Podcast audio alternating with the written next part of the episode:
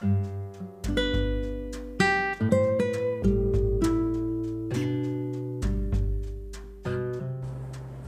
காண்கலை சரவணன் அருணாச்சலத்தின் கதை கேடு. வேங்கி மகுடம் வரலாற்று புதினம் கிருஷ்ணராவ் கோவிந்தராஜன் எழுதியது பாகம் மூன்று அத்தியாயம் நூற்று பதினெட்டு குளக்கரையில். வியாபாரி வீரபாகு பற்றி என்ன சொல்லப் போகிறாள் மாதவி? நமக்கு தெரியாதது என்ன இருக்கும்? அவரை முதலில் பார்த்தது நாம்தான். சாக கிடந்த தன்னை காப்பாற்றியவர் அப்படிப்பட்ட வீரபாகுவை பற்றிய உண்மைகள் என்னவாக இருது? என்று வியப்புடன் மாதவியை ஏறிட்டான் குமரன். மாதவி என்ன உண்மைகளை கூறப்போகிறாய் அவரை முன்னரே பார்த்திருக்கிறாயா? ஆமாம் அத்தான் அவரை தஞ்சையில் அரண்மனையில் பார்த்திருக்கிறேன். சோழ சக்கரவர்த்திக்கு மிகவும் நம்பிக்கையுள்ள மனிதர்.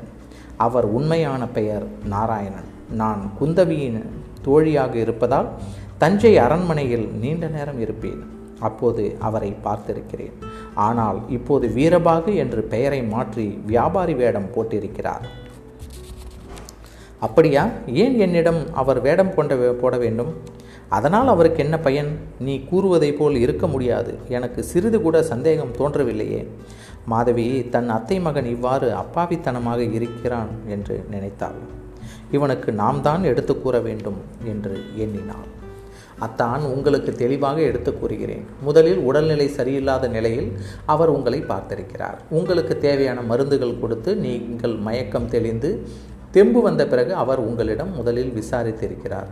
நீங்கள் என் தந்தையின் பெயரை கூறியவுடன் தந்தையை பற்றிய செய்திகள் அறிந்து கொள்ளவும் முடிந்தால் தந்தையின் இருப்பிடம் தெரிந்து கொண்டு சிறைபிடிக்கவும் நினைத்திருக்கலாம். என் தந்தையை சிறைபிடிக்க சோழ அதிகாரிகள் ஆர்வமாக இருப்பார்கள் அல்லவா? உங்களுக்கு சந்தேகம் தோன்றக்கூடாது என்ற எண்ணத்தில் அவர் சோழ அரசாங்க அதிகாரி என்று கூறாமல் வியாபாரி என்று கூறியிருக்கலாம். நீ கூறுவதை என்னால் முழுவதும் நம்ப முடியவில்லையே. அத்தான் ஒன்று செய்யலாம். அவர் நாராயணனாக இருந்தால் கலிங்க நாட்டிற்கு சென்றிருக்க மாட்டார். அந்த சத்திரத்திலோ அல்லது வேறெங்கோ தங்கியிருக்கலாம். அவரை சந்திக்க நேரிடும் போது சற்று மறைவில் இருந்து நாராயணா என்று அவரது பெயரை கூப்பிட்டு பாருங்கள். அவர் திரும்பி பார்க்கிறாரா என்று தெரிந்து கொள்ளலாம். நீ கூறுவது போல் அவர் சோழ அரசாங்க அதிகாரியாக இருந்தால் உன் தந்தைக்கு ஆபத்தல்லவா? ஆமாம் ஆபத்து தான் அதே சமயம் என் தந்தைக்கு அவரால் நன்மையும் உண்டாகும். என்று தோன்றுகிறது. அது எப்படி? நாராயணன் மிகவும் செல்வாக்கு உள்ளவர். சக்கரவர்த்தியிடம் எந்த நேரத்திலும் சென்று விவாதிப்பார். அவரிடம் நாம் நம் தந்தையை பற்றி முழுவதும் கூறி சக்கரவர்த்தியிடம் மன்னிப்பு கிடைப்பதற்கும் ஏற்பாடு செய்வார் என்று எனக்கு தோன்றுகிறது. அதற்கு உன் தந்தை சம்மதிப்பாரா? நானும் என் அன்னையும் இது பற்றி முதலில் என் தந்தையிடம் வற்புறுத்துகிறோம். என் தந்தையின் சம்மதம் கிடைத்தவுடன் நாராயணன் அவர்களிடம் கூறலாம். அதுவரையில் என் தந்தைக்கு வீரபாகுவின் உண்மையான பெயர் நாராயணன் என்று தெரியாமல் பார்த்து கொள்ளலாம் என்றாள் மாதவி. குமரன் மாதவி நானும் இங்கே அமைதியாக உட்கார்ந்து கொண்டிராமல் சத்திரத்திற்கும் மேலும் வேறு சில இடங்களுக்கும் சுற்றி பார்க்கிறேன். அந்த வியாபாரி தென்படுகிறாரா என்று கண்காணிக்கிறேன் என்று கூறினான். இருவரும் நீண்ட நேரம் விவாதம் செய்த பின் மாளிகைக்கு திரும்பினர். சற்று நேரம் கழித்து குமரன் வெளியே புறப்பட்டான். சுதானந்தன் தன்னை மன்னர் வீமன் சந்திக்க விரும்புகிறார் என்று பணியால் ஒருவன் கூறியவுடன் மன்னனை சந்திக்க அரண்மனைக்கு சென்றான் வீமன். சிம்மாசனத்தில் அமர்ந்திருந்தான். அவனுக்கு எதிரில் சில புதிய மனிதர்கள் பணிவுடன் அமர்ந்திருந்தனர். சுதானந்தன் மன்னனுக்கு தன் வணக்கத்தை தெரிவித்தவுடன் அவனை அருகில் அமரச் செய்தான். சுதானந்தரை இவர்கள் கலிங்க நாட்டின் படைத்தலைவர்கள் என்று கூறி ஒவ்வொருவராக அறிமுகம் செய்தான் அவர்கள் அனைவருடன் ஆலோசனையில் ஈடுபட்ட பின் வீமன் இறுதியாக அவர்கள் கலிங்க நாட்டிலேயே தங்களது படைகளை தயார் நிலையில் வைத்திருந்து தேவைப்படும் போது தங்களுடன் இணைந்து கொள்ள வேண்டும் என்றும் வீரர்களுக்கு தேவையான பொற்காசுகளை எடுத்துக்கொண்டு செல்லுமாறும் கூறி அனுப்பி வைத்தான் கலிங்க படை தலைவர்கள் சென்றவுடன் சுதானந்தனிடம் உங்கள் யோசனை நல்ல பலன்களை தருகிறது. சில படைத்தலைவர்களும் இணையப் போகிறார்கள் என்று கூறினான் வேமன். சுதானந்தன் அரசே சோழ வீரர்கள் சிறிது சிறிதாக இலங்கை செல்வதாக தகவல் வந்திருக்கிறது என்றான்.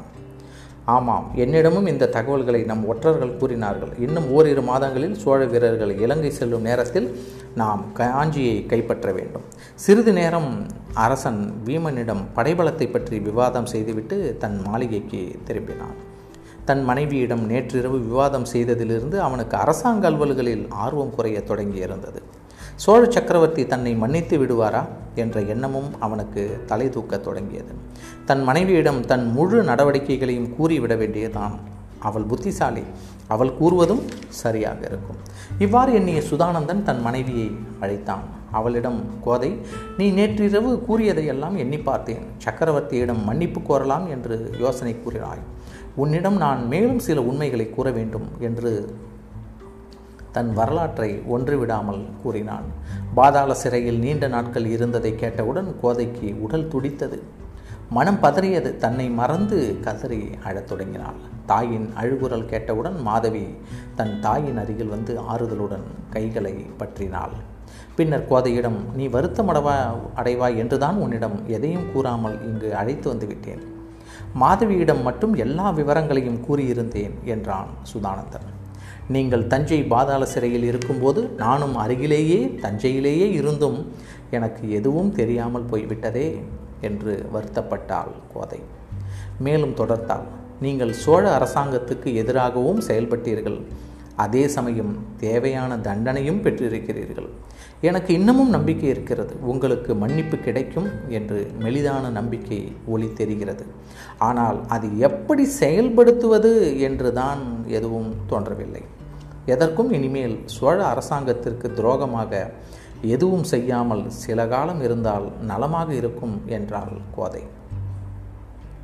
மாதவி நாராயணனை பற்றி செய்திகளை கூறலாமா என்று ஒரு கணம் நினைத்தாள். பிறகு மனதை மாற்றிக்கொண்டு முதலில் அந்த வியாபாரி நாராயணன்தான் என்று குமரன் தெரிந்து கொண்டு வரட்டும். பிறகு சமயம் பார்த்து தெரிவிக்கலாம் என்று நினைத்தார் தன் தந்தையும் ஒருவாறு சோழ தேசத்திற்கு திரும்பிவிடும் நிலையில் இருப்பதை அறிந்து கொண்டாள். சுதானந்தன் தன் மனைவி கூறியதை ஏற்றுக்கொண்டதற்கு அறிகுறியா அறிகுறியாக இனி சோழ தேசத்திற்கு விரோதமான செயல்களை செய்ய மாட்டேன் என்று உறுதியளித்தான் தன் மனைவியிடம். மாளிகையை விட்டு வெளியே சென்றிருந்த குமரன் முதலில் தான் தங்கியிருந்த சத்திரத்திற்கு சென்று பார்த்தான். அங்கு அந்த வியாபாரி இல்லை. இடத்தை காலி செய்துவிட்டு சென்றதாக கூறினான் சத்திரக்காரன். மேலும் சில சத்திரங்களில் அவனை தேடிவிட்டு எங்கும் காணாததால் ஒருவேளை அவன் கூறியது போல் கலிங்க நாட்டிற்கு சென்றிருக்க வேண்டும் என்று எண்ணமிட்டான். தன் மாளிகைக்கு திரும்பும் வழியில் ஒரு கோவிலை கண்டான் குமரன். குமரனுக்கு எப்போதும் தெய்வ பக்தி அதிகம்.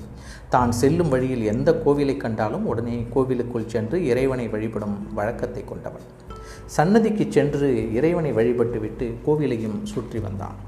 கோவிலை ஒட்டி ஒரு குளமும் அதன் கரையில் அடர்த்தியான மரங்களும் இருக்க அந்த அழகிய காட்சிகளை பார்த்தவாறு அங்கேயே சிறிது நேரம் அமர்ந்தான். அந்த மரத்தடியில் அவன் அமர்ந்திருந்த இடம் முழுவதும் மரத்திலிருந்து விழுந்த பூக்களினால் மனம் மகிழும் மனம் வீசிக்கொண்டிருந்தது.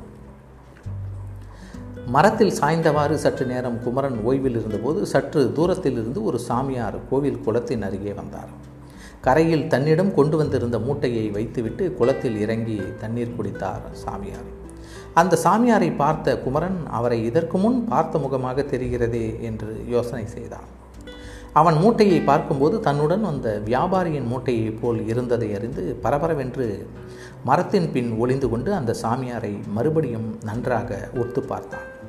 சந்தேகமே இல்லை அந்த வியாபாரி தான் தன் வேடத்தை கலைத்துவிட்டு சாமியார் வேடம் தரித்திருக்கிறான் என்பதை உணர்ந்தான் குமரன். ஒரு கணம் அவனை பின்தொடர்ந்து செல்லலாமா என்று யோசித்துவிட்டு இனி அவனை தொடர்வதில் பயனில்லை என்று நினைத்து அங்கேயே சிறிது நேரம் மறைந்திருந்தான் குமரன். மாதவி கூறியது சந்தேகமின்றி நிரூபணம் ஆகிவிட்டதை உணர்ந்தான் குமரன். அவன் நாராயணன் தான். முதலில் வியாபாரி வேடமிட்டு நம்மிடம் இணைந்து இங்கு வந்து சேர்ந்தான். பின்னர் மாறு வேடம் போட்டு இங்கேயே இருக்கிறான். சத்திரத்தில் தங்கினால் எவர் கண்களிலாவது பட்டுவிடுவோம் என்று நினைத்து சாமியார் வேடமிட்டு கோவில் குளம் என்று தங்கியிருக்கிறான் நினைத்து கொண்டான்.